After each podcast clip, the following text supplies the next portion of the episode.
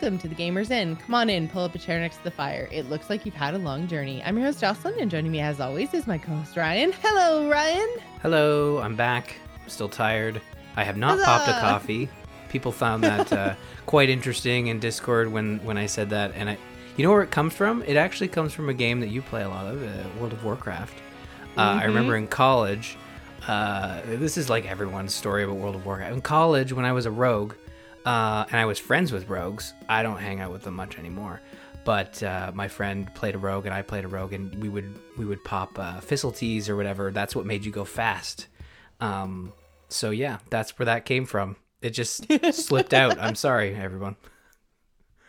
It's okay. I, I must have missed this conversation in the Discord that people were upset with you popping coffees. Not not upset. They just they just found a, a comment interesting. So I and I, I realized it's not a yeah. So I just not uh, a common phrase. I just wanted to address it, you know, off the top, and then and then I think uh, I think it was like really like maybe we have a couple folks. I think it's like usually Jimmy and Babylon Redeemer who who will comment um uh, as soon as they start listening to the show, and they're they're they're right on they top comment of it. as they go. Oh my god, I love those. yeah, yeah. Well, yeah, and uh, these these were great. So uh, yeah, I just wanted to address that. That's what that is. Um, I don't think anyone can be held responsible for being a rogue, especially when they were young. Um, so yeah. well, I, I'm glad that you're here. I'm glad that you are awake and alert enough to not require coffee at 8:30 p.m. when we start recording. Um, but yeah, I'm I'm stoked to to get your thoughts this week because I know you've had uh, some significant time you've been able to pump into Final Fantasy VII, and like me, you've never actually played it before, so you don't have like when Bo and I were talking about it. Uh, he was talking about it literally crying and like how much Mhm. nostalgia he had and, and you have none of that so i am really curious to hear your side of this whole final fantasy 7 thing because i want to know if it's just the remake is an objectively like good game like fun to play so well, give me your final fantasy 7 thoughts Yeah, so I I never did play Final Fantasy VII on uh, on PlayStation when it first came out. I never owned a PlayStation. Did not own a PlayStation Two. I had friends who owned those platforms. Um, it's just weird because I don't like. Also, Final Fantasy, a large RPG, wasn't something that you played uh, when you went over to a friend's place. The the the core memory I have of Final Fantasy VII was uh, uh, going to a friend's place and then booting it up and showing me the various discs required, and I'm like, whoa, three discs or however many it was. My games just come on a cartridge, and we we were fine with that. Um, you know, back in my day well, I mean, games came on a cartridge and we liked it it was the same day, right? Like it was the N64, it was the PS1. But uh, yeah, it, it's one of those things where, and that's that's the thing. I I really feel like I don't feel this way about the other Final Fantasy games, but there's something about Final Fantasy VII that you, it it has those iconic, you know, music c- characters, and the music and the characters of of uh, of that game have kind of moved past just just the, its own game. And I, I mean i as someone who's not a huge final fantasy fan i don't think you can say that about any of the other ones maybe except for the first one where you just had the generic mage warrior blah blah blah blah. But for some reason cloud tifa uh uh uh uh, Aerie, Aries. I don't know. I, okay, maybe they're not that. nailed it she's Yeah, know. so iconic well, Tifa and Cloud are probably the Yeah. two more two most uh, iconic. And it's funny, I was just playing it. I think the, the other guy's name is Barrett. Uh, he's the guy with the gun for an arm. Can't forget that. i was gonna say i know him he's guns for arms yeah, guns for arms. And then Flower Lady, uh, Aerith, I think her name is. Um, we won't go much further into that, but I those characters just seem to keep going, and maybe it's because Square Enix has sort of kept them going. There was a movie that they put out, I think, in the early two thousands, uh, which was a, I think, a direct sequel to Final Fantasy VII. Um, but when I started playing the remake, I didn't necessarily feel what Bo felt. I wasn't crying, but I certainly recognized some of the themes and the characters and the music as it was playing, and and I had like uh, sympathy nostalgia, you know, where I knew there were people like you know Matt and Bo who who would play this game and and get emotional. So I'm sitting there listening to this, and I'm like, why is this affecting me in this way? In the sense that I'm think, not yeah, it's- it's weeping, but Empath- empathetic nostalgia. Yeah. yeah, yeah, not sympathetic. Yeah, empathetic. Yeah. and uh, I just I don't know. I, I could feel that you know I could feel that feeling, but maybe not as strong. But I and I think it made the game just a little bit better as I was playing. It didn't affect sort of the in, the entirety of my experience, but I, I did feel it there, and I, and I think a lot of folks who play this game are gonna feel that as well because it's not. It's very rare that you play a remake that is remade to this caliber. I think that's the first thing that I noticed when I was playing this is this is a this is a remake of a PS1 game. We're talking like bottom of the barrel of 3D here and they've really taken it and they've they've brought it up to the PS4 level. Um I was playing Well, yeah, because they they redid everything, right? Yeah. Like they took the they took the boss fights, they took the story, and then they basically created a new game from the bottom up with different combat mechanics and all new graphics, animations, everything. Like there, as far as I understand, there's nothing of the base game that they built on. They just took inspiration from, but completely remade Final Fantasy VII. Mhm. Yeah, exactly. Uh, it's it's wild that that they that they did that. Like that is so much work. They easily could have taken Final Fantasy VII and and remade it, you know, i i or even just brought it up to this level, like remastered it in a sense. Um, I think when you have a PS1 game and you you have to remake it because it is again so rudimentary in terms of its look and feel. Um, but because this is a this is a full on remake, uh, you feel it in the music, in the characters, in the voice acting, um, in the maps, and I would be I'd be surprised if I went back and played Final Fantasy VII.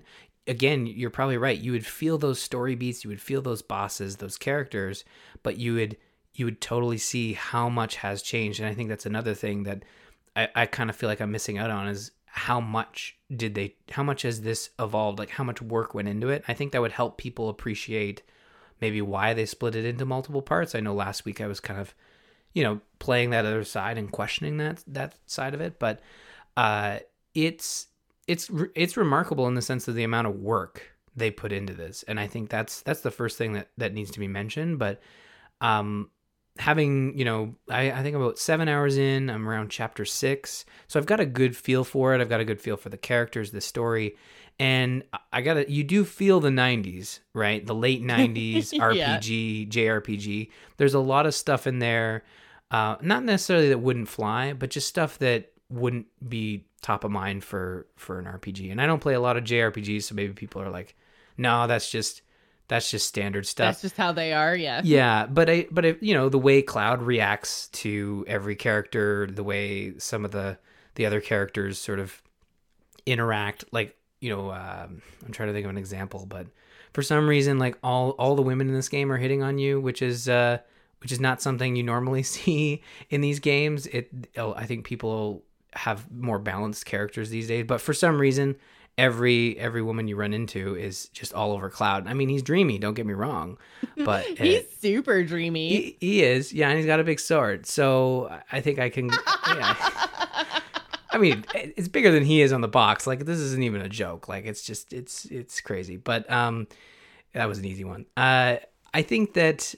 I, other than that, like I think the story is really is really interesting. It starts off really quick, where you're in this, you're in the Mako reactor, and you're working for this ragtag group. Oh, this is the other '90s thing. Is is basically you're a you're a gun for hire, and everybody on like the leader of the team that hired you just really dislikes you, um, and you're you're just talking smack the entire time. But everybody else on the team is like, oh, we're scrappy and we're go getters, and don't worry, he's just he woke up on the wrong side of the bed every time. You know, it's, it's very very '90s. So uh, in that sense, I think that again they they still keep what probably uh, what what was probably present in the first game. You know that feel. So if this were a new Final Fantasy and and it felt like it was steeped in 90s, you'd be like concerned. But because this is a remake of a game that was made in the 90s, I think it really helps keep that nostalgia. I, I think I posted uh, a video of it while I was playing where it was just a cutscene and a bunch of dogs show up and you're like, "Oh crap, I'm going to have to fight like eight dogs." But then one of the the characters, did you ever watch Breaking Bad? Um, the first like half of it probably. Well, there there's a character in, in Breaking Bad. It's like these two these two people that are uh, they were Jesse's friends. They were always high, and one of them is the voice actor for Wedge in this game, and uh, he shows up with a dog whistle. And he blows it, and he he pulls off like four four dogs. Uh, he pulls aggro, and he just runs, and it's just really cheesy scene where he's running, and he's like screaming, and he's like, "Come and get me!" and and then one of the dogs bites his bites his ass, and and that's like a plot point, you know. And uh, I'm not joking. Well, when is ass biting not a plot point? I mean, really. Well, I mean, probably around the year 2000. It went out with Y2K. Um, I mean, honestly, when was the last time you saw? Uh, anyways, uh, it's and again, I'm not complaining. I I think it really fits in the sense that they they didn't take everything about Final Fantasy VII and throw it. And I could be completely wrong on all of this, and everyone's like.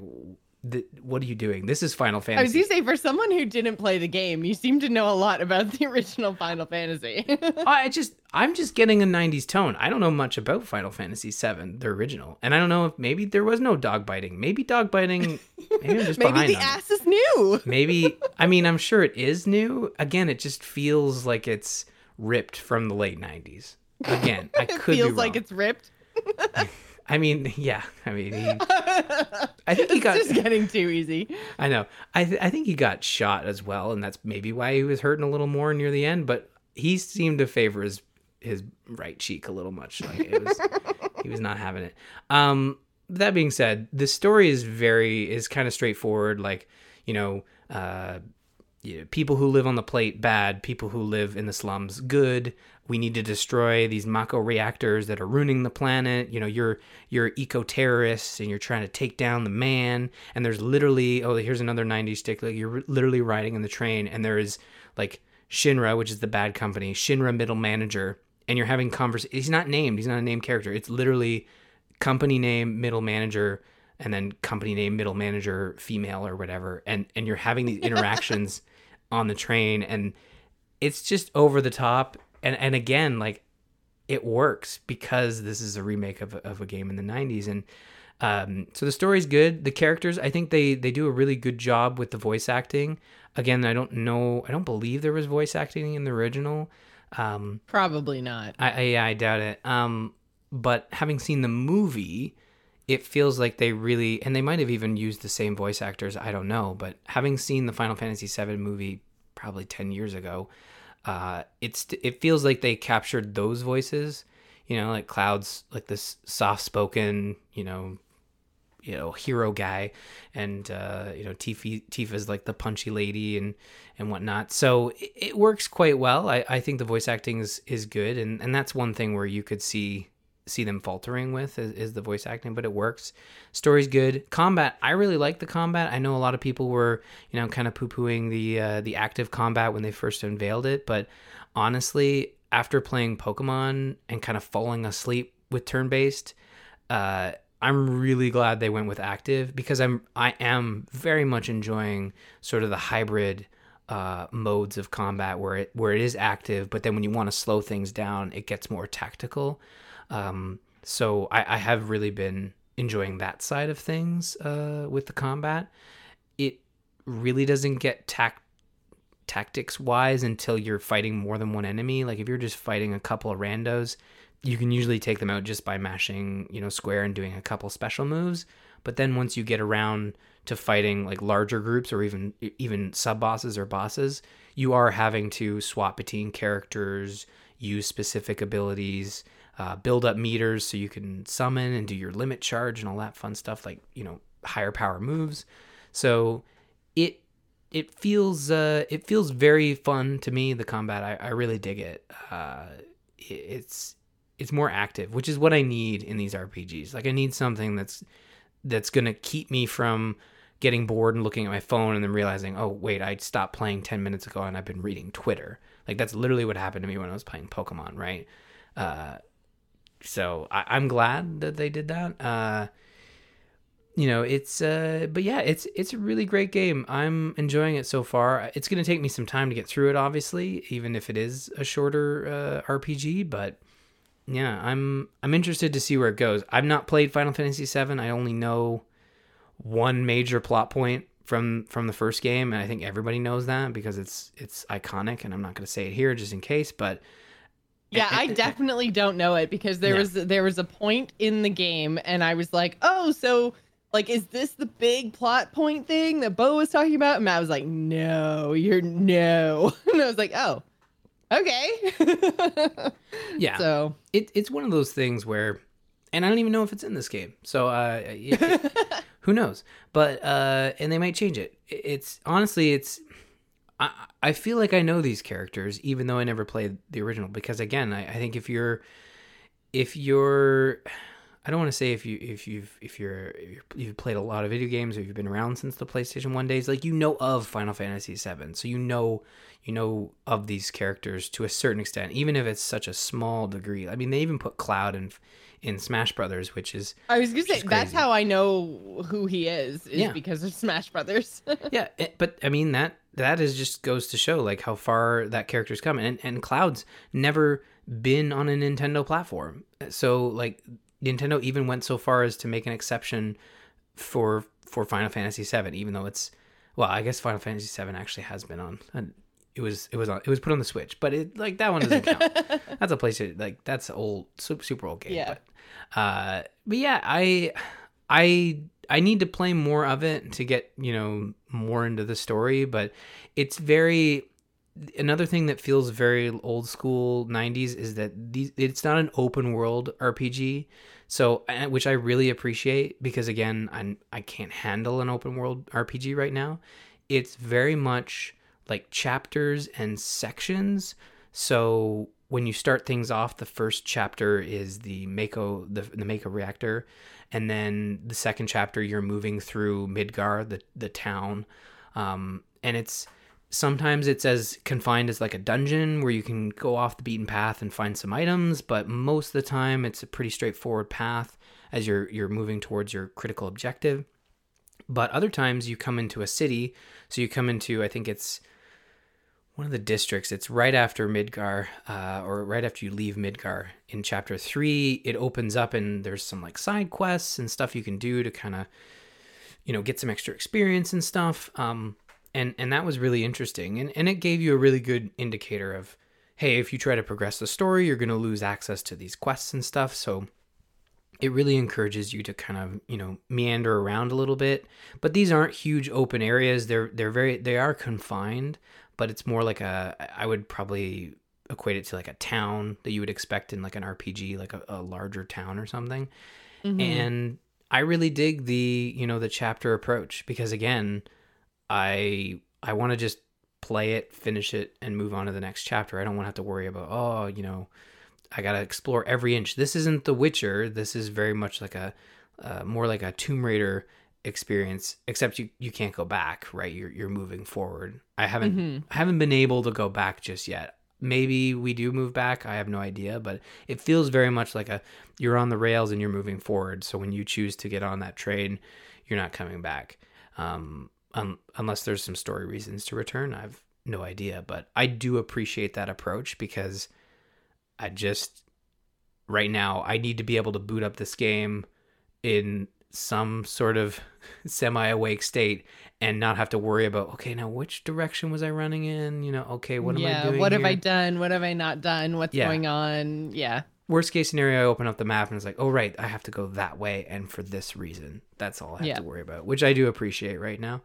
Um so yeah i'm i'm very much enjoying it. I i wasn't i'm not surprised. I, I figured i would. I i think they put a lot of love and effort into this remake and it could probably go down as the best remake ever ever made for, from a video game perspective. I, I I try to think of another one that's that's been made. I think they just they really took this and and they were right. They wanted to do it right, and I think they did it right.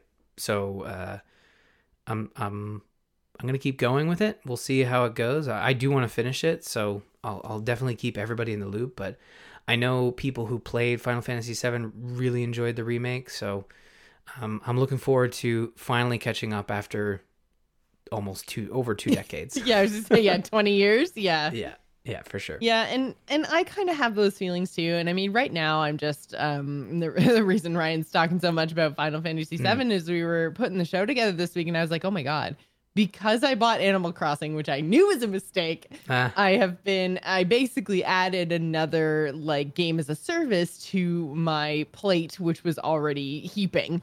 So I've got, you know, WoW still a little bit. I've got uh, Hearthstone, I've got Dead by Daylight, and now I've got Animal Crossing that I have to log in every day. So it's uh yeah, my plate is very full, but not full with anything new. So I think that when I fall off of some, if not all of those, then maybe I'll give uh, Final Fantasy a look because everyone seems to be all about it right now, and and I'm hearing good things from kind of both camps, from the the people that did play it before and the people who haven't. So uh, I I think I will, and especially since you know Matt bought it and beat it, so it's just kind of sitting around now, like Yeah, get that value. um, yeah, exactly, exactly. I don't have to invest anything to have this experience. So I think, uh, sorry, I've, I've been fighting with Thrall for the last like 20 minutes. He just wants to like come up and play with the mic in my headphones, and it's so distracting. Um, I don't know if you can hear him. He's like crying in the background. I can't. Um, okay, good. Yay for good mics. but um, yeah. So, anyways, I, I I don't have anything. I don't have any time right now, and I don't have anything new on my plate. Um, and all that being said, guys, if you have anything that's like, even if it's like something that came out in the last couple years that you just like you know I haven't played or or you want to recommend, and like, well, basically what I'm looking for is something that I can like pick up, play, and finish. I don't want another like obsession. I don't want another thing I have to log into all the time. I just I'm I'm looking for experiences that are like something that I can play with a start and a finish. So if you guys want to recommend anything to us, you can go to two places. You can go to either patreon.com slash the gamers inn and put a um, comment up on one of our posts over there. We also wanted to take a moment now to thank Matthew, who is our April patron. Thank you so much for supporting the show. Or you can head on over to bit.ly slash TGI Discord and put your suggestions in there for what I should play next. Again, something with a start and a finish, you guys. It can be multiplayer. That's cool. It just has to have a start and a finish. Please, please give me a finish line. I need it. yeah, Animal Crossing is uh, there's no finish in sight for sure. No, and uh, it's yeah, Animal Crossing. I love but also hate, and I just got to the point where I'm like, okay, I think I can start like moving things around on my island and maybe start like having a grander vision than just let me pick my weeds and you know like get through the first couple of stages of the game so i feel like i'm starting to get to the point now where i can customize my island but I know what that means. so I'm kind of like, I'm, if nothing else, thankful for the fact that it is time gated in this case. Normally, I hate time gating in games, but I'm just like, you know what? I've done as much as I can do in a day. And then I say what I want to move, and then they're like, "Okay, it'll be ready in the morning." And I'm like, "Okay, good. I can I can stop today." Yeah.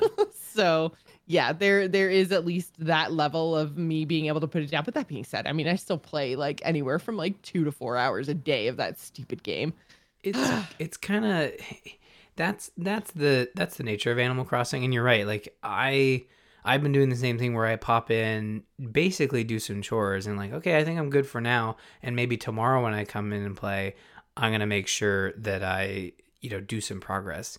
Like today, I think I unlocked. I finally unlocked the terraforming, and uh started. I I got the Man, water. I haven't even gotten that far yet. You haven't? Oh, it's like right after the, the you get KK Slider to play a concert, basically. Oh, I haven't done that yet. Oh, okay. I think you just need to talk to Isabelle. You must be at the point where you have. Oh yeah, I have Isabelle. Yeah, so I guess I just must have not done one of those like because you know how sometimes you have to go like talk to them and then be Yes. like, "What should I do?" or "Let's have a party." yeah, I probably just have missed that step. I I bet if you go in and you talk to Isabelle and just ask for an island evaluation, she'll say, "Oh, you're at three stars." I, I thought it was gonna be. Oh, I thought that was a thing that just happened. Like your No. house gets evaluated every week, and I was like, I had just been waiting. Everyone was talking about how many stars their island was. I was like, Oh. Nobody sent me anything in the mail yet. You know, it, it- I, I, have a silver house. I thought it would proc too, but it didn't. It just I had to go talk to Isabelle, and and then it and then it happened, and then essentially after credits roll, uh, I was joking in Discord that I had credits pop up. Um, after the credits roll, you you get the ability to start terraforming, and I got the ability to do I, I think water. It was like wa- a water. They call it a water permit. So essentially, I was worried like, okay, where where am I going to be spending all these Nook miles?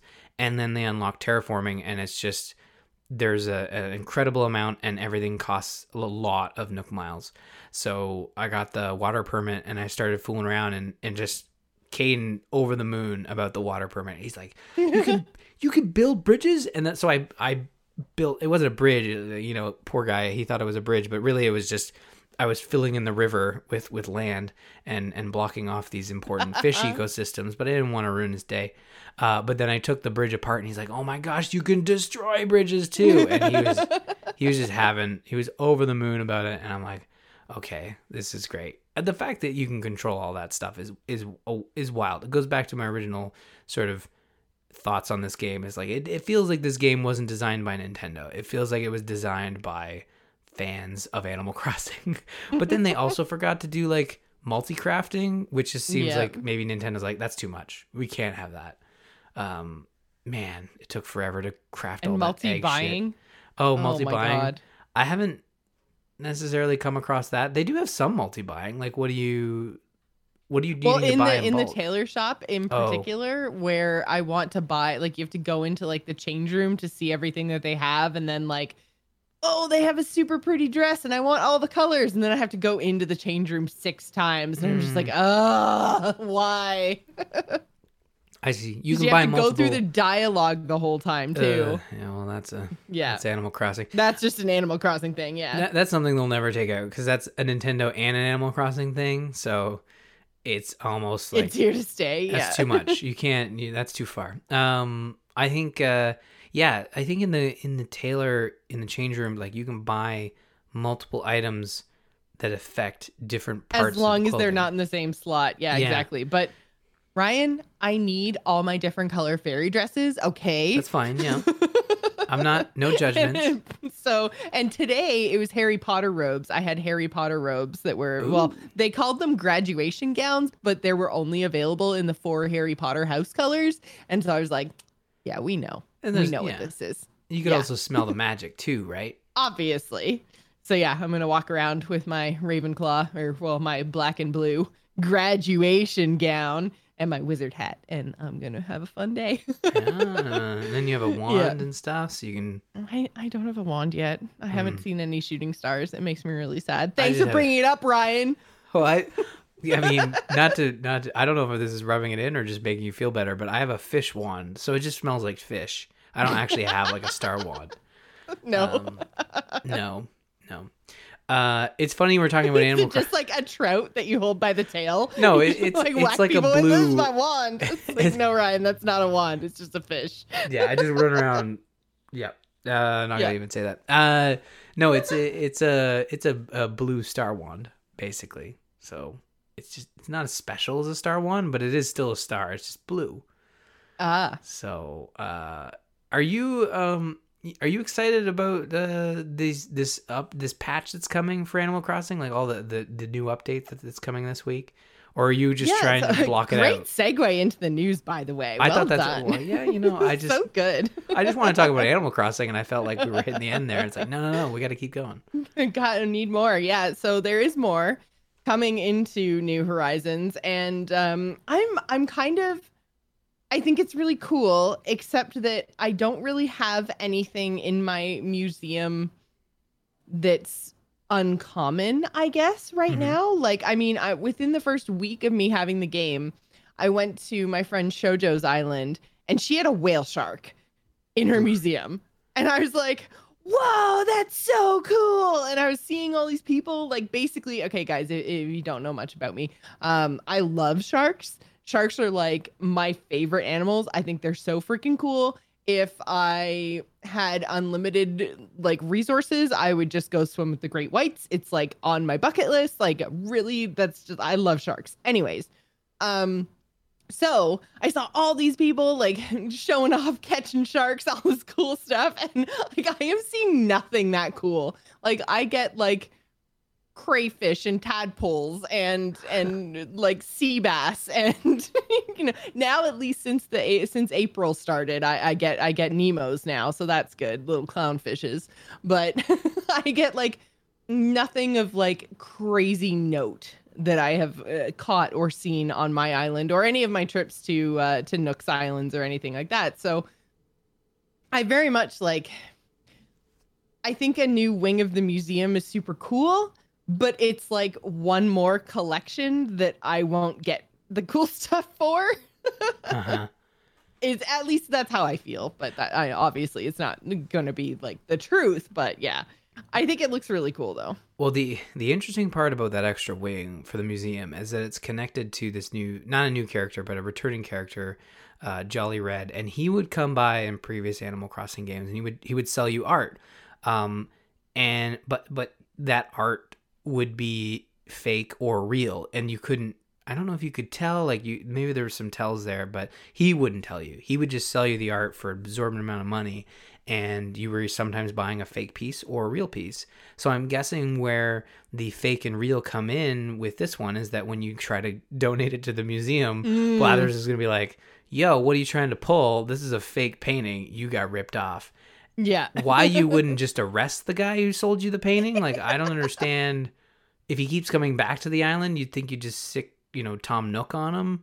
Mm-hmm. Uh, but I guess Animal Crossing. So anyways uh, yeah you'll be able to purchase these these uh, this artwork from from uh, Jolly Redd uh, he used to be called Crazy Redd and i maybe they they changed that for uh, sensitivity reasons i have no idea but he's happy now so that's good um but yeah that's that's coming and then we have a new event hopefully not as bad as the easter event but we've got a an event starting on april 23rd as soon as the patch goes live which is nature day uh, which you're going to be collecting Nook Miles, getting Nook Miles specific challenges for nature inspired goals such as planting trees and watering flowers.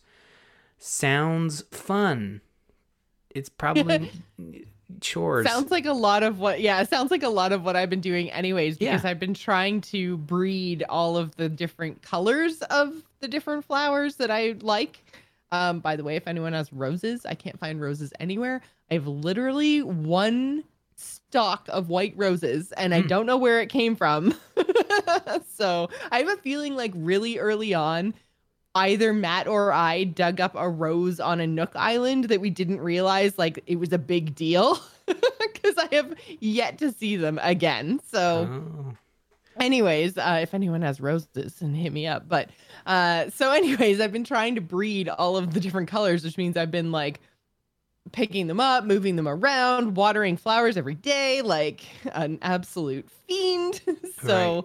Yeah, um this sounds like stuff I'm doing anyways, so bonus Nook Miles is always awesome and there's more uh, Animal Crossing events coming soon as well. After May 4th, we've got a, a May Day tour from the 1st to the 7th, which is um, we're going to get to go to a limited time island. Hmm. So that's going to be kind of cool. And then there's going to be International Museum Day, which I don't is this okay? Is International Museum Day an Animal Crossing specific thing or is that actually a holiday? I I doubt it's a holiday, but I, it's, it's a day. I'm I'm sure it's got to be a day, right? International Museum Day. I mean, there's there's kind of a day for everything, so I'm gonna go with International Museum Day is a thing. I, well, so it's yeah. I think this is a really cool idea that you can kind of go around, excuse me, and collect stamps and stuff at different museum exhibits in game mm. to earn some kind of a reward. And so I kind of hope, like, ah, I'm so torn on this because, like, part of me is thinking, oh my God, what if my museum doesn't have it? And then I'm thinking, oh, that's super cool. I'll be able to go to other museums that have it. And then I'm like, what if none of my friends have the thing? Oh, then will. I'm gonna have to. Yeah, they they probably will. But you know what the best part about this is? Is that this, this game, this stamp card game, is a real game that they probably let you play at museums. But you oh, and 100%. I have you never played like the? They used to have um at the museum. They have those um like hole punches, but mm-hmm. they would have like all the different um like unique punch patterns Yeah. so that they would know if you actually went to the exhibit in the museum or not because you wouldn't have the hole punch pattern if you Oh. didn't go and visit the the actual exhibit. So yeah, no, this is definitely a thing. Well, I was gonna say I I figured it was a real thing, but what you and I would experience if we went to do it is we probably would be barred from doing it. It's because it's for kids. But now we actually get to do it because it's in our Animal Crossing, and no, you know, no teenager at the front line is not gonna let us. We're gonna be able to hole punch. It's gonna be great. So I'm excited about visiting everyone's, and and I know what's gonna happen in Discord. There's gonna be like. I need a I need a Triceratops stamp. Does anyone have a full Triceratops? Yeah, here's my Dodo code. Like it's another one of those things where this is what I wanted um, from these events for Animal Crossing is encouragement for us to to jump through those awful awful Nintendo Online hoops. I mean, they're not that bad, but you know they're still annoying. It's pretty bad though. Like when you're talking about dodo codes, the thing is, which I've noticed with um like turnip buying, is because you like stop everyone's experience when you're trying to either uh, go to or leave the island. It just gets absolutely ridiculous. So, yeah, I mean, I I really really wish that they had figured out a better way to. I'm assuming like secure and authenticate everybody's game state or something. I don't know. Like I really don't know why there's that crazy big long um like loading screen for for literally everybody. It's not even just the person who's coming to the island. Like the game stops for everyone. So I I hope they figure that out. I wish they had before the game came out. I don't even know if it's possible in Nintendo's Animal Crossing world. I don't know, but oh man, it is jarring.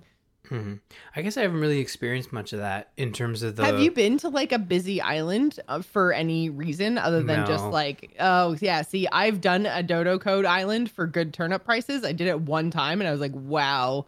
It took me probably like 45 minutes to to just get in, sell my turnips and get out because of all of the like comings and goings of everybody. Oh, okay. Yeah. Yeah. That I I have not personally experienced that because I haven't I haven't done that, but I imagine like there's going to be a time, and that's where I'm glad I'm keeping tabs on our on our Discord because there is less uh, folks in there as opposed to if you're on like a like a like a turnip trading Discord where if someone gets Right, a 600 yeah. bell turnip, they're going to be Their island is busy for eight hours. Yeah. Exactly. So I'm I haven't done that yet, but yeah, I can imagine that being incredibly frustrating.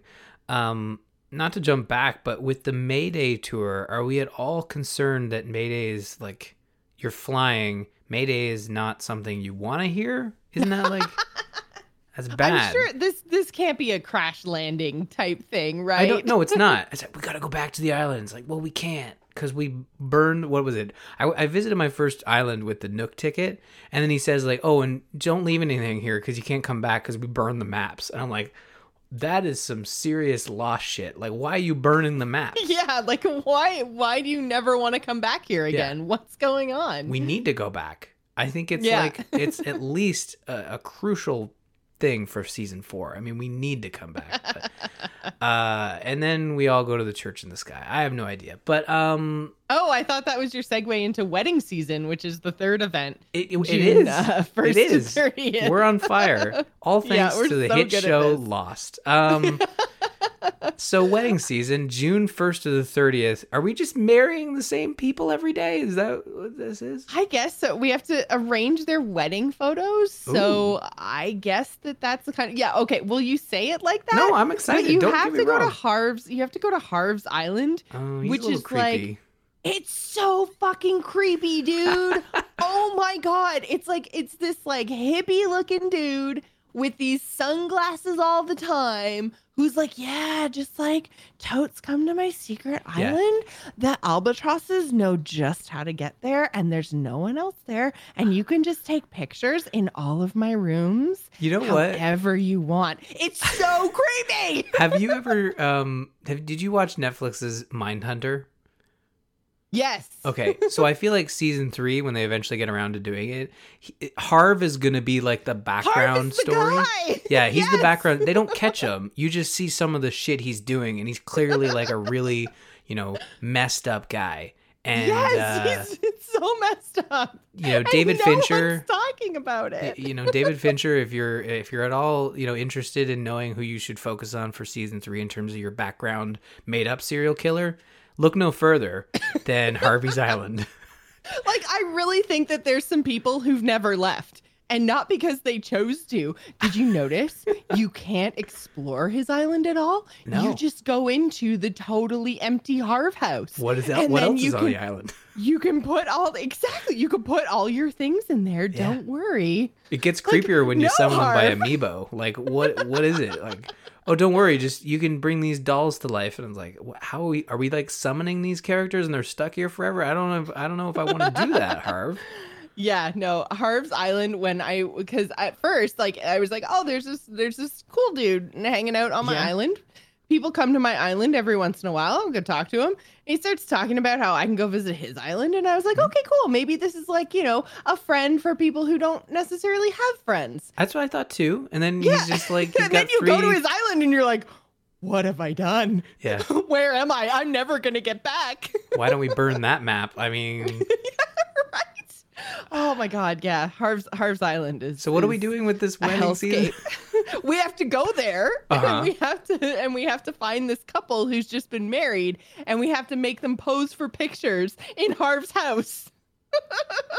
I mean, are we saving Reese and Cyrus? Is that the No, no. We we force them to stay Oh. there to have these photos taken for 30 days. The entire month of June. Reese and Cyrus just have to wait in Harv's house at, while strangers take pictures of them and tell them how to pose.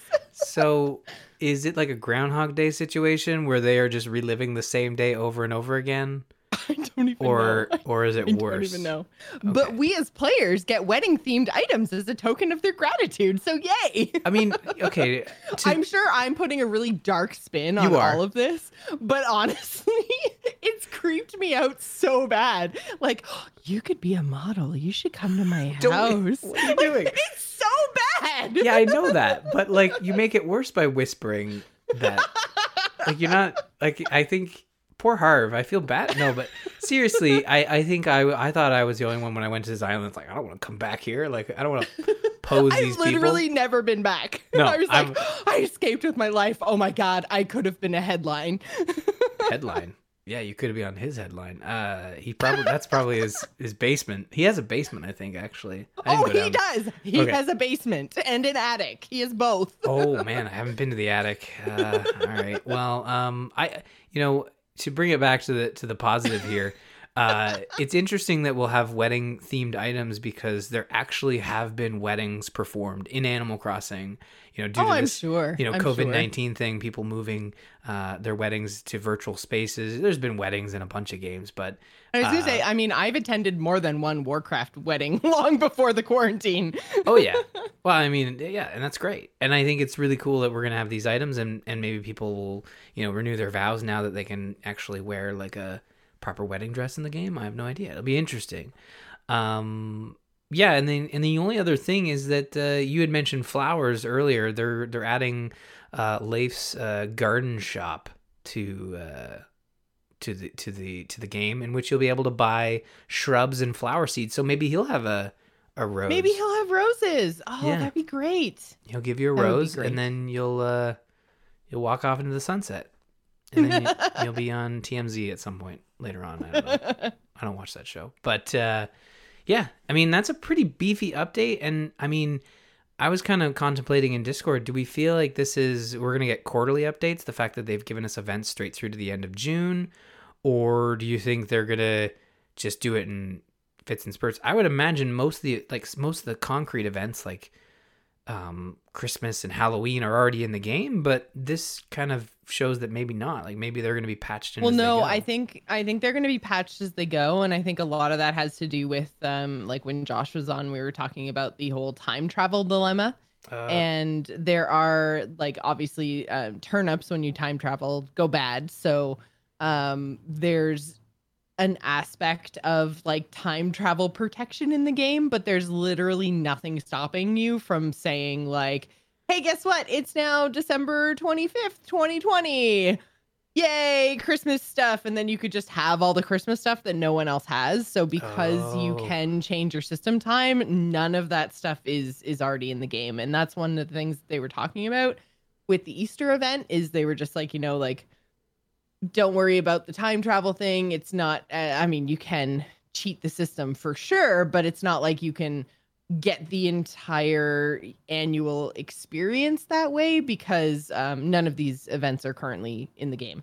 So I'm sure we will get um, quite large, possibly quarterly, possibly more often than that, because I'm sure, like like you said, really big things like Christmas and Halloween and kind of like the flagship holidays, if you will, as opposed to International Museum Day, which we're not even sure is a real thing. Yeah. Uh, so I mean, the, the big flagship things will will probably be patched in like week of, if not day of, and then I'm sure like, but other things like this wedding season and everything else. Like, I mean, if you want to skip ahead to June first, like, go ahead. but yeah, I I prefer, like I said, the the time gating that is in Animal Crossing that keeps me from playing a bazillion hours a day. Um, and so yeah, I'll just I'll just be patient and wait. Yeah, I wonder. I wonder if the time travel uh, will work in the sense that can you skip ahead to wedding season? Like, I mean, I hadn't really thought about well, that. Well, you can absolutely skip ahead more days than currently exist.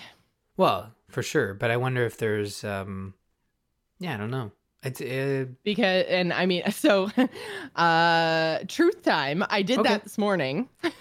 and what happened to your So there- turnips? I didn't have any turnips this oh, week. okay, good. And so what happened was um I when my we first created our island, uh, my husband and I, we have separate accounts, we have separate houses. And so I put my house down first and played the game for a bunch of hours. And then he was like, "Oh my god, you've been playing that for like 12 hours. Is it really that good?" So he sat down and started playing it. So when he started on his account, he had to put a, a new house on my island.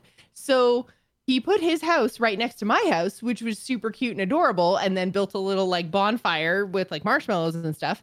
Adorable, except his house was like one row of squares further forward than my house. I was just like, oh my God, alignment issues. This is driving me nuts. So this week, since I didn't have any turnips or anything, well, actually, no, that this wasn't a turnip thing. So this week, I went to talk to Tom. I finally unlocked the ability to move buildings.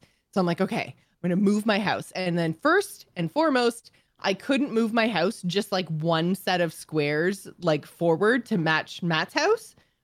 Um, I had to move my house to an entirely different location, have it build over in the entirely new location, then move it back to one square off, right? So that was fine.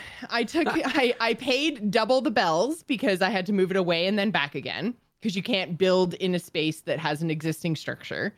So I paid my there and back again bells. And then when the house was finally built, even though I did the like let me like envision it or whatever, it was it was one line of squares off the other way like too far forward. And i was like oh my god. Like i dug i dug a line of holes from the front of matt's house to where uh, the front of my house but then it's really hard to tell with like the footprint thing like how much of that is going to be front yard versus you know the actual uh, front edge of the house so anyways i put my house too far forward so i was like screw this. So I paid my there and back again bells again. So we're up to like 120K now to move my house. And then I was like, you know what? I'm just going to travel forward in time, have my house built in the away space, and then I'm going to travel back and then I'm going to travel ahead again and have it built lined up with Matt's house. Yeah. Now that I understand a little better, I built some fencing so I could see better where everything should be. That's fine. So then I I tried to travel to I'm like, okay, what's the like I need it was this was at like eight o'clock this morning. I'm like, I need somewhere that's in the future. So I picked New Zealand because I was like, that's like way far away. And it was still the same day because it was so early in our day. or I guess like technically it was like two o'clock in the morning or three o'clock in the morning or something like that. So the day in Animal Crossing hadn't flipped over.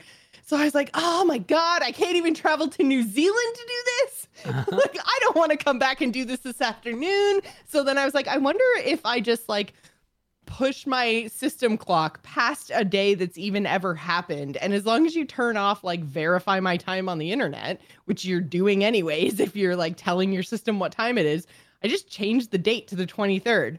And then it was like, doo doo, your house has moved. I was like, thank you. And then I changed it back. And then I changed it ahead again to a date that doesn't yet exist anywhere in the world. Right. And it was totally fine. so there now my go. house has moved. Yeah. There and back again. yeah. so many times. The Hobbit tale or whatever. But yeah, so Uh, that's so that's why I did it. And I did it because I didn't have any turnips that could spoil.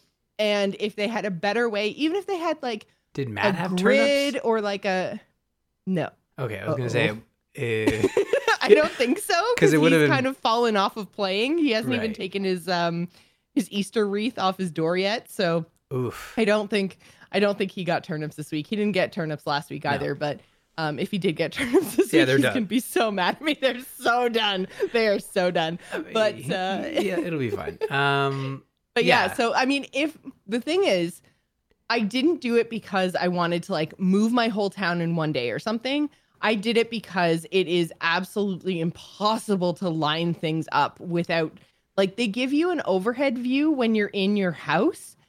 I don't understand why you don't have an overhead view with like a grid, even even without a grid, just a just a straight up overhead view of like your building's footprints when you're doing this like moving building step because oh my god it was driving me nuts so right. no, yeah uh, sure. with a with a very very easy fix they could have you know made that possible for me to not have to do the whole time travel thing so. oh, the grid. but anyways yes you can skip ahead Yeah. to days that don't exist yet including christmas 2020 It's just, and again, I think I think the the maybe the Mayday stuff sounds pretty. um It sounds like it would be, although you're visiting islands, so maybe it does an internet check. But uh, International Museum Day, that feels like that would be better spent with your friends. And unless you have a, a Yeah. network of friends that are all time traveling, it's probably not worth it. I mean, who wants to visit? I am glad waiting a couple months to visit Harv again. Like, I'm good with that. Um, well know. the thing is like i mean eh, sure you could skip ahead do all your scamps uh, scamps Scams. do all your stamps. you got me thinking about Harv again. you little scamp. Yeah, you serial killing scamp. He's not that bad, but he is. But he's so bad. Uh, but yeah, so I mean, you could definitely um, skip ahead and do your stamp thing, but then you're kind of missing out on the friend experience. And then when we get to like the first week of May, then what are you going to do in Animal Crossing? Skip ahead to whatever the event is for July? Like, just, you know, like they're purposely putting something in the game every week or 2 Mhm. in order to keep you engaged. So just don't rush it. You know, Animal uh, Crossing is not a game to rush to the finish line. Oh. It is something that I am using as a stress reliever and as a way to feel like I have some part of my life that's under control right now, which I think a lot of people are Yeah, in the current state of the world. And so yeah, I don't I don't need to be rushing through. I need No. to be, you know, like I I like the pace that it's currently providing me content. yeah, all except Harv. And then you know, a thing popped into my head. Uh, you know, it kind of your thoughts on Harv kind of opened up my uh, my thoughts on that island that I went to, and and it, it there's a darker meaning. I think he has like a clothesline next to it. Like those aren't his clothes. The people he killed. Dun dun dun. dun, dun, dun, indeed. Oh my god, Ryan. I thought I was dark. You just you just went a whole other level further. Yeah, well, that's what we do here. We one Yeah. up each other. um there's also another I Um, don't know. I don't know. how well, that's the show. that. Um, yeah. There's uh, there is another update coming to a Nintendo title, uh, but it is outside the world of Animal Crossing. We've got uh, Super Mario Maker 2 is getting uh, new stuff. Mm. It I think I think it's the final update that they're gonna do to Super Mario Maker, right? And this is Yeah. so this is all the um Super Mario Brothers 2. Yeah, so it's the final the final major update and they've done a couple of these with Super Mario Maker 2. The last one would have been around December when they added uh, they added uh, Link um, to the to the 8-bit Mario, Super Mario Brothers, and that was a really cool addition. But this feels like this is a huge update. Like we're getting Yeah, a this bunch of new items across all the playstyles, including the Super Mario 3D World playstyle. And a couple of things that people have been asking for is some sort of representation of Super Mario Brothers 2, which is a game that really only came out in the states. Uh, it is basically in I think in Japan was considered Super Mario Brothers USA because it is Mm. it is not a Super Mario game. It was a I think it's a reskinned uh, game that came out in Japan that didn't come out here because I think Super Mario Brothers 2, the the Japanese one, which is now called Lost Levels in North America, was considered too difficult for uh, the American audience. So that game never came out here until I think Virtual Console. So when you look at Super Mario Brothers 2, they never included it in Mario Maker, probably because it I don't think people hold it in high enough regard in Japan as opposed to here in North America.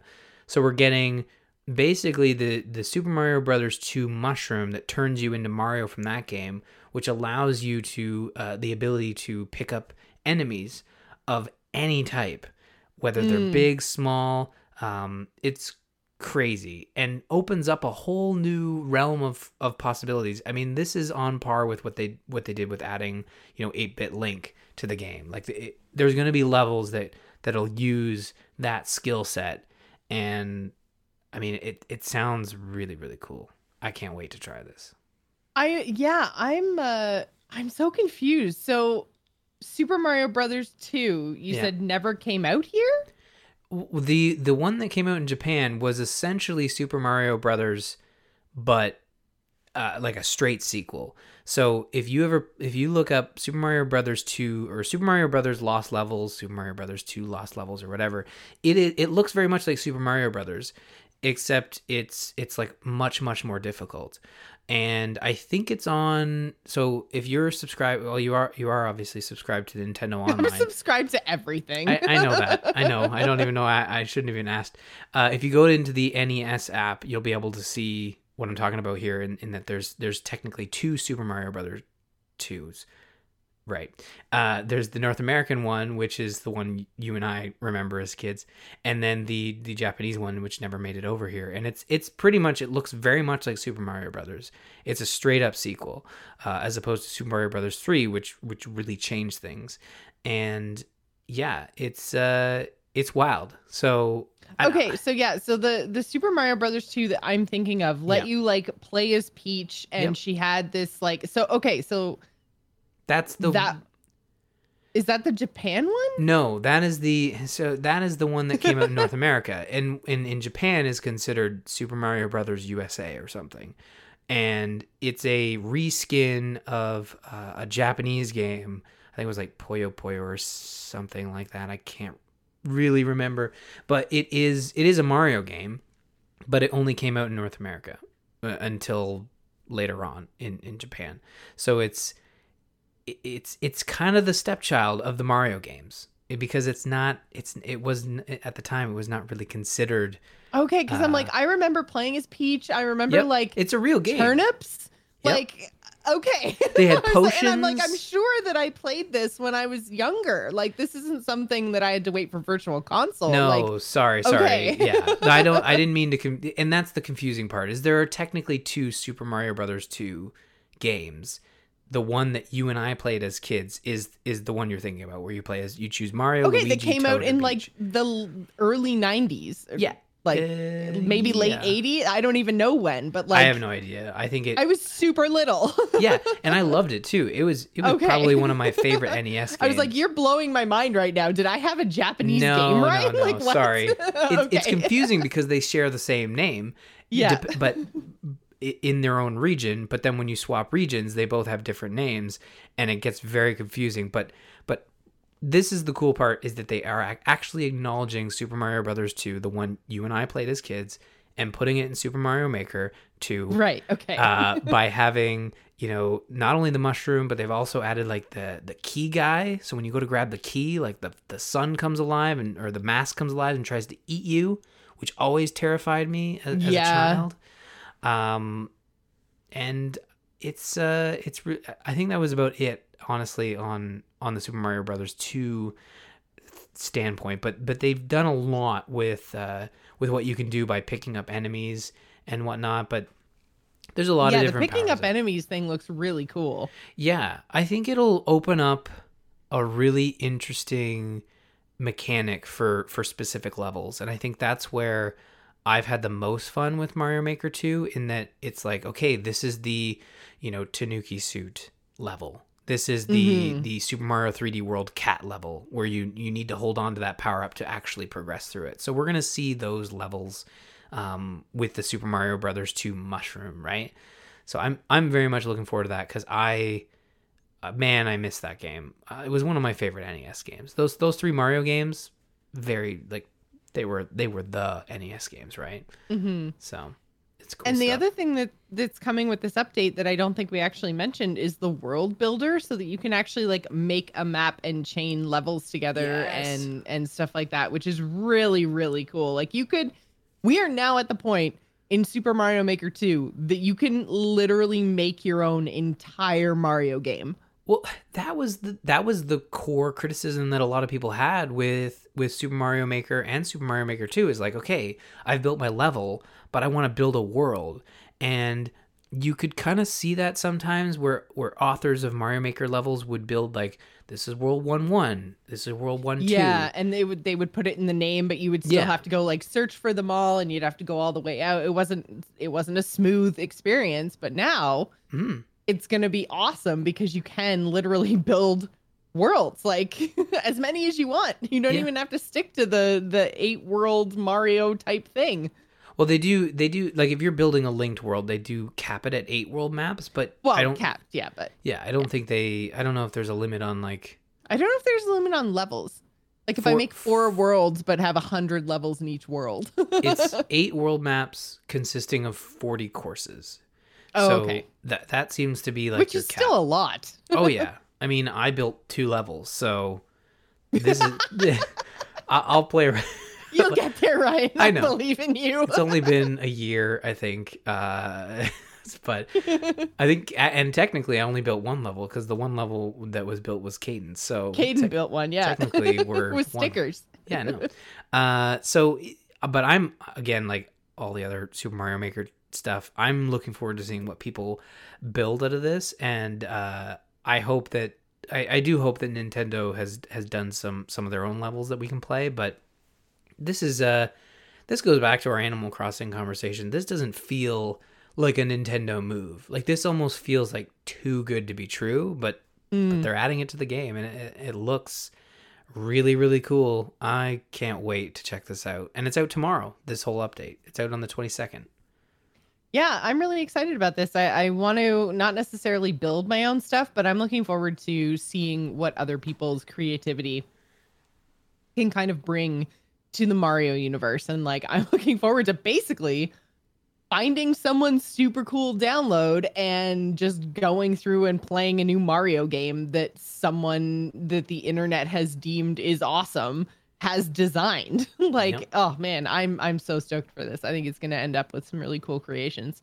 Uh, we have one final story that we were uh, uh, kind of on the honestly. I mean, obviously we're running long, and this is going to be a hell of a discussion. But um, I think it's going to be an interesting discussion. So, Ryan, as long as you're still good, I'm leaving this in. yeah let's do it Okay, cool. So uh, we have one final story for you guys tonight. Uh, basically, we're talking again about next gen consoles, and Sony has um, is basically going to be limiting the PlayStation 5 supply. So this goes back to a lot of the conversations we've been having about, you know, what's going to happen, what's the impact of COVID going to be on the next gen, like what are we going to be actually getting when things launch at the holiday? And it turns out not a whole lot of PlayStation 5s. yeah which is really kind of interesting because we're kind of expecting, though obviously um, PlayStation and Xbox, uh, Sony and Microsoft are going to have like different manufacturing, different supply chains, like all that kind of stuff. So it's possible for one company to be impacted more than the other. But it seems like, and the interesting part of the story is that the issues that Sony seems to be facing are being publicized much more than any potential problems Microsoft might be facing. And now, mm-hmm. whether that is that Microsoft actually isn't facing any problems, if they're doing a better job of keeping a lid on it, or what, but it seems like everything that we've heard, even though the two companies might potentially be facing the same sort of hardships and delays, what we're hearing is PlayStation, PlayStation, PlayStation, PlayStation. And it's basically just bad news, bad news, bad news, bad news. Now, that's kind of the part I want to talk about more so than the actual like limited supply of next gen because if we get next gen consoles in like November, December, I'll be pretty shocked, I'll be honest at this point, with all the delays that we're seeing across so many different industries. Mm-hmm. Um, it would be, I, I, think right now they're both just kind of like waiting for the other one to blink and then they're going to be like, oh, okay, good. Yeah, we're going to go summer 2021 too, or whatever. So mm-hmm. I think they're just waiting for the first one to flinch and then everything's going to get pushed. So, um, but the, in terms of the actual like coverage of Sony versus Microsoft, I really feel like because of Sony's success in this past generation, I really got the feeling that Sony was like on top, right? Like PlayStation 4 did really well. It had a lot of great titles, it had a lot of great first party stuff. PlayStation seemed to really be listening to their fans and doing what they needed to do to overtake Microsoft. And there's a price to be paid when you're the one on top. And I think that that's kind of what's happened here is that now in this generation, Microsoft has become the underdog. So they've had like a fire lit under their ass mm-hmm. by PlayStation doing so well in this past generation. And they're like, oh man, like we're not the best console anymore. We got lazy. So I think we're seeing this in console design. I think we're seeing this in just readiness to ship in in you know like their um creation of new technology and how they're using that within their system. Like they just seem to be pushing pushing pushing pushing. And it almost seems like they might have just started halfway through this generation and just kind of gave up on this gen and went okay but next gen we're mm-hmm. really gonna get them so I get the feeling that that's like maybe a little bit what this is is that because Sony was on top, like people love a really good like watching the big guy fall story and I'm wondering if that's playing a part in in the reporting around uh PlayStation and Microsoft right now. I think I think you you, you nailed it in the sense that uh, we saw this with the 360 and the PS3, where the PS3 faltered right out of the gate in terms of it being very expensive, very hard to develop for, whereas the 360 was uh, an iteration on um, the original Xbox, very easy to develop for. Uh, I think it was it wasn't it wasn't required. Was it a required hard drive? I think that was a big part of it. Is now I can't remember. I think it had a hard drive Actually, no, now I can't remember. I think it was optional. That was a problem. I do remember something about PlayStation though in the hard drive department. Like I, I can't remember exactly what the issue was, but you're you're not far off. I think yeah, I, I think the PS3 had a hard drive in it and and the PS3 I don't think launched, neither one of us owned a PS3, right? I I did later on. Um, yeah. But, uh, but after launch, like when they when they launched their Slim, I think the core issue with the PS3 was its cost and mm. it's hmm. it, it, the developing for the cell processor was was very difficult. It was a it was a custom processor, whereas the 360 was a was a I think a power PC, like a like a traditional P, or CPU that people would be used to working on. They didn't have to right. learn how to work how to use it. Um, but you look at these these two consoles and you you see the roles have reversed. The PS4 was on top, Xbox One came out of the gate and was having a rough go with the whole TV TV TV thing. And oh my god, I had forgotten about that. Yeah, yeah. And then the guy who did that like jumped ship and then, you know, um uh, Phil Spencer who came in and is just like, well, time to time to fix this. Take a whole generation to fix it. And I and I think Microsoft really did salvage the Xbox One in in the best way they could. You know, working on services. You know, Xbox Game Pass I think is amazing in terms of its value, but also the ability to sell consoles. Uh, we saw it you know in discord this you know these past few weeks where uh, i think whirlwind had purchased an xbox for, you know to to enjoy game pass on and when you look at what's happening and the now, crossplay between Oh, yeah. um, being able to play stuff on Game Pass on PC or Xbox, like I think just all the integration that they've kind of given over to the larger Microsoft company, it feels like they're really starting to leverage that, which they they weren't necessarily doing before, and I think they were very much trying to keep their console gaming and their PC gaming separate. And I think breaking down that wall, being the you know company behind Windows as well, like it Yeah. makes perfect sense for them to kind of marry those two ecosystems and be the one to build that bridge. So it's really kind of interesting there that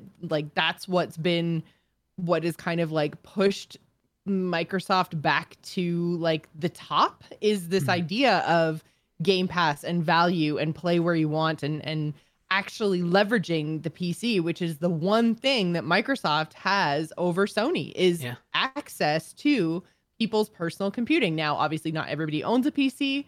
Those that do actually own PCs may be in the Mac or PC ecosystem. Like not everybody who has a computer at home necessarily is on a Windows machine, but I think I don't have any current stats, but I would still say Windows is the majority of Oh, yeah. operating systems. Okay. It, like it very much maybe is. I'm way like I know Apple's like doing its Apple thing, but yeah like i, I think uh you know and gaming has has certainly come a long way when it comes to to mac but uh it, it's fits and spurts like it's very yeah, much a I'm like I feel like I would have heard if Apple like if if Macs were suddenly the choice for in-home computing. oh like yeah no it's uh I feel like I would have heard that. it's it's it's content creation uh when it comes to mac like uh, design um you know uh video processing audio processing like i'm i'm recording i'm on a mac and uh but but i don't play games even though apple had introduced their own game pass which is apple arcade which is an incredible value at five bucks a month and you get access to all these top tier you know ios uh, and and Mac OS games, and they're all cross compatible. So again, like Microsoft with Game Pass has sort of uh, you know created this thing that that uh, when you emulate it, it does really well. Like I think app I don't know if Apple Arcade is doing really well, but it's certainly a great subscription service in that it you you pay a low amount and you get access to all these great games and it's a constantly evolving library. And I think you know Sony has tried to you know pivot their PS Now service to to be more like Game Pass, but they're really struggling uh, with that. And I think when you look at the PS5 and the the news stories that are coming out, there's a lot of talk of the price being too high. You know the you know the demand and the price of the high end components are, are causing issues. Whereas when you look at Microsoft, I'm not a tech, I'm not a hardware guy, but my general understanding, and I could be wrong, my general understanding is that the PlayStation 5 is using very specifically uh, specific hardware that works well together, but it's also high end stuff. Like it's it's specific parts that are high end that work well together to create this this uh and haven't they they kind of done the same thing? It's like it's a Mhm. proprietary system which Right. you know it should be but at the same time it's like they've made the PlayStation 3 mistake again where they've Well- they've kind of like created their own stuff that nobody necessarily knows how to work with and they're not even from some reports like ready to ship a console because it overheats and from what they're trying to to throw in it because the the form factor is just too small and so it can't get proper proper airflow so like it Yeah. just it seems like they are jumping through hoops in an effort to be just the same only different from Microsoft and they're making it harder for everybody along the way while they do that. Yeah, and that's the thing. Uh, From what I've read, it sounds like when a developer truly unlocks the potential of the PS5, you've got this system that can really scream. Even though on paper its hardware clocks lower than the Xbox Series X. And I think that's the Right. difference with the Xbox Series X. You have a combination of hardware that is just faster in the sense that it's all the components, you know, are are moving quicker, uh, are are just higher end. But I mean, when we look at a cost factor, we don't know what the Xbox Series X is going to cost. We don't know what the PS5 is going to cost. I think they're both going to be really expensive. I think when you look at costs, they're going to be nearly identical. They're going to launch at the same price, if not very close to each other, because that's just how competition works. it, it's going to come down to the games, and that's where I struggle. It's like this is these are the news stories about hardware. We're going to start getting news stories about video games in terms of what's launching with these systems.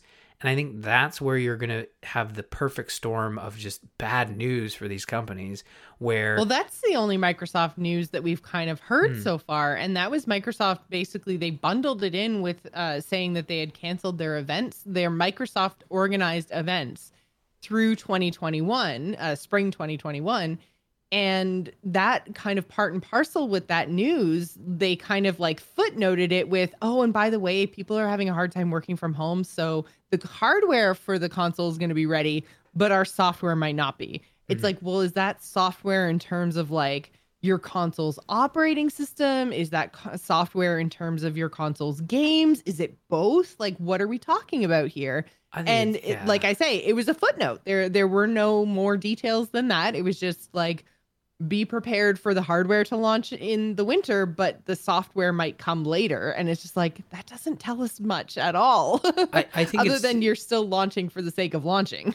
there i think that right at this point like no one's blinked so they are launching for the one of them is going to be launching for the sake of launching i think i i get the sense i don't have any information that that other people you know uh, don't have but my sense from all these news stories is that microsoft's ready to go from a hardware standpoint they are there's already been confirmation or at least they're they're on pace to be ready to go for holiday. Like Yeah. I don't think we, they couldn't put a console in your home tomorrow. no but, no they, they are yeah, but they're on pace still. They are manufacturing these boxes Yes, a- yeah. as we speak, and they and they they have to get millions of them ready for launch. So it's going to take time, but uh, they are already they've already announced the last limited edition Xbox One X. That's going to be the last one they produce. It's the Cyberpunk 2077 one coming Yeah. out in June. So when those are done, they're going to retool production and start working on the Xbox Series X in those factories. So right, and Cyberpunk isn't even coming out by then, right? no, it, they got pushed Okay. to September. Yeah, they I got think it's pushed. Okay. It's probably one right those, now September, but who knows? Yeah, we'll see. I think they there was a news story that they're still on target for September because they were able to kind of pivot to work from home in a in a way that wasn't going to impact. Uh, there'd probably be more crunch just because they do need more time, but um, video games. Uh, so I think when you look at this, where, what it's going to come down to is I get the sense from all these news stories that Microsoft is ready. They're just you know taking their time to announce things because I think they have they know they're at least from the perception of the news they're they're in a better position.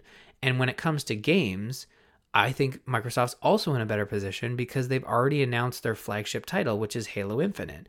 They're launching an Xbox with Halo, which they have not done since the first Xbox. I don't even know if it was a launch. It was launch window, I believe.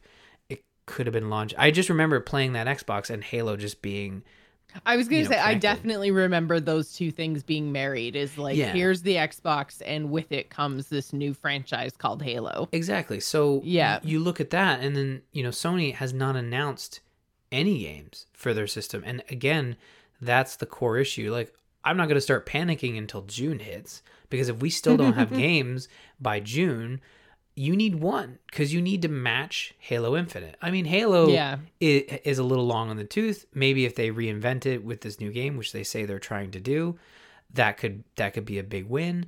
Um, so I, again, it's just it's a lot of bad news both in the press of what you're reading and what you're not reading from from that Mhm. standpoint. And I, I feel more confident. That's a good point Microsoft. too. Like, I mean, if there was like, yes, we're seeing a lot of bad news about PlayStation Five.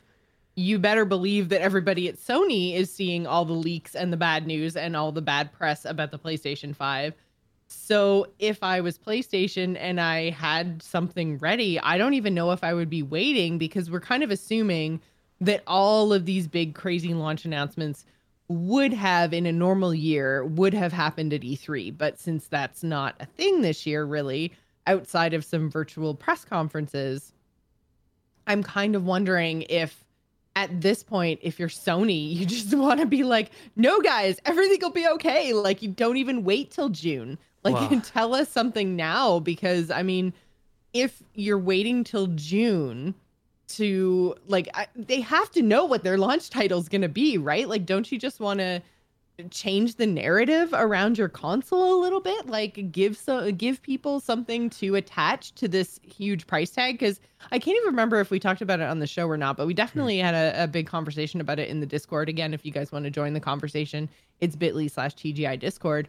Um, the price of the PlayStation is going to be pushing a thousand dollars Canadian for us before before games, and that was with um, when I did my calculation and like taxes and everything. I used the value of the Canadian dollar being around a dollar thirty, which it's right now like a dollar forty. Like I was being very nice to our dollar, so you know it's it, it was still at a dollar thirty coming close to like 850 bucks and it's just like man that's a lot so and and even in in the discussion i was saying you know there's there's only one thing that could make me pay that much for a console on launch and that's if it launches with the rumored still rumored but you know there's job postings and stuff so you know rumored slash confirmed mm-hmm. uh follow up to horizon zero dawn if that's a launch title for playstation 5 that will make me buy it. Outside of that, I'm not buying one.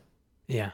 So well, you would think that like with reports of how much this thing's going to cost, your follow up as a company to kind of manage some of my like because I'm not the only one feeling that. Like that's a really steep price tag.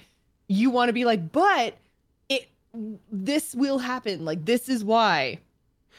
And yeah, a bunch of hardware specs just doesn't do it for me. No, Sorry. I mean, I, I, don't think it does it for a lot of people, and and for the folks that are looking for hardware specs, like they're PC folks, so they they look at hardware specs all the time because, which then they're PC folks, and they're it, like, "This yeah. is all you got." exactly. I mean, uh, the, the we love is, you, PC folks. I, I love PC folks. Yeah, uh, Mac folks too. Eh, you know, I, I also like this, but um, we love all folks. we, yeah, we we love all operating systems. Um, but I think uh, the, the the core issue here, especially from this story that we've been talking about, is that Sony doesn't seem to have the tools ready to change the narrative, right? Because we haven't seen a box, we haven't got a price. We haven't got pre orders. We haven't got games because it's all unknown right now, either due to the virus or just due to the fact that they're still locking things in. And I think that they don't want to come out and say, hey, this is going to launch with Spider Man 2 or Horizon Zero Dawn 2, and then have to say, well, actually, we're, we're having to push it.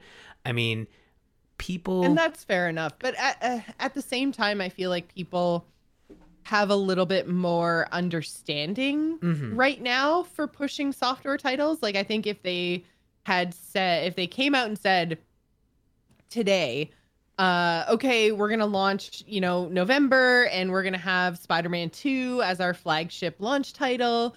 Like here's our limited edition, blah blah blah blah blah. And then uh, you know, a month or two down the line, if things don't improve, for them to have to say, look, like this pandemic is impacting literally every part of what we do, and we just aren't going to be able to deliver the console, the game, or both, or whatever. Like, I think that there's a lot of understanding for that sort of a delay right now. If they were just like, hey, here's all our stuff, and then delayed for no reason uh-huh. in any other year, like that would be different. I would totally be on board with you and and completely understanding of your kind of view on you know don't announce it until it's basically out the door right. but i think that this is just um like we're 2020 is a different time and i think yeah. that there's a lot of consumer understanding for a lot of things because we are all being impacted by this in one way or another so i think that people understand you know the challenges of working from home the challenges of manufacturing and shipping and everything else because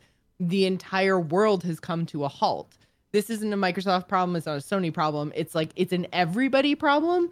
So I think people are just more understanding of delays right now. Yeah. Yeah, this this is uh this is definitely a, a weird year to be launching consoles, I think. I oh mean, yeah. Yeah, it's it, it's not ideal for either company and I think they're they're they're playing chicken and they were going to play chicken no matter what, you know, with this year cuz they they want the other company to make the first first move, right? So yeah. I mean, we'll see what comes of it. I think um, there were some other stories sort of floating around uh, when it comes to announcements in that you know just a, a core tidbit here not to not to go further but uh was basically because E3 was canceled and a lot of companies have sort of focused their announcements around that week.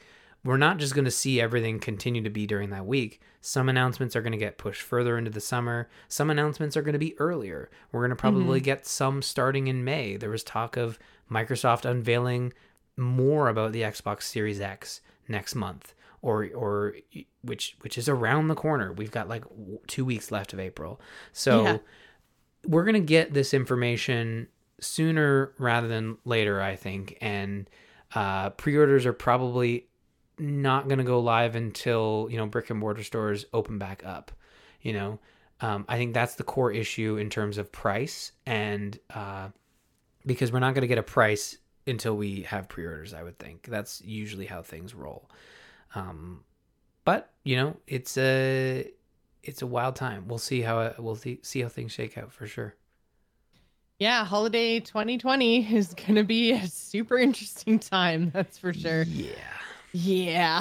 Well, that's going to do it for us this week. Hope you guys enjoyed a slightly longer episode. Uh, you can visit us on the web at gamersinnpodcast.com or you can follow us on Twitter. You can find me, Jocelyn at Joss Plays. Ryan is Dar Murphy. And don't forget to follow the show at The Gamers Inn. Thanks for staying at The Gamers Inn. Remember, tune in next week. Bye, everybody. Bye, everyone.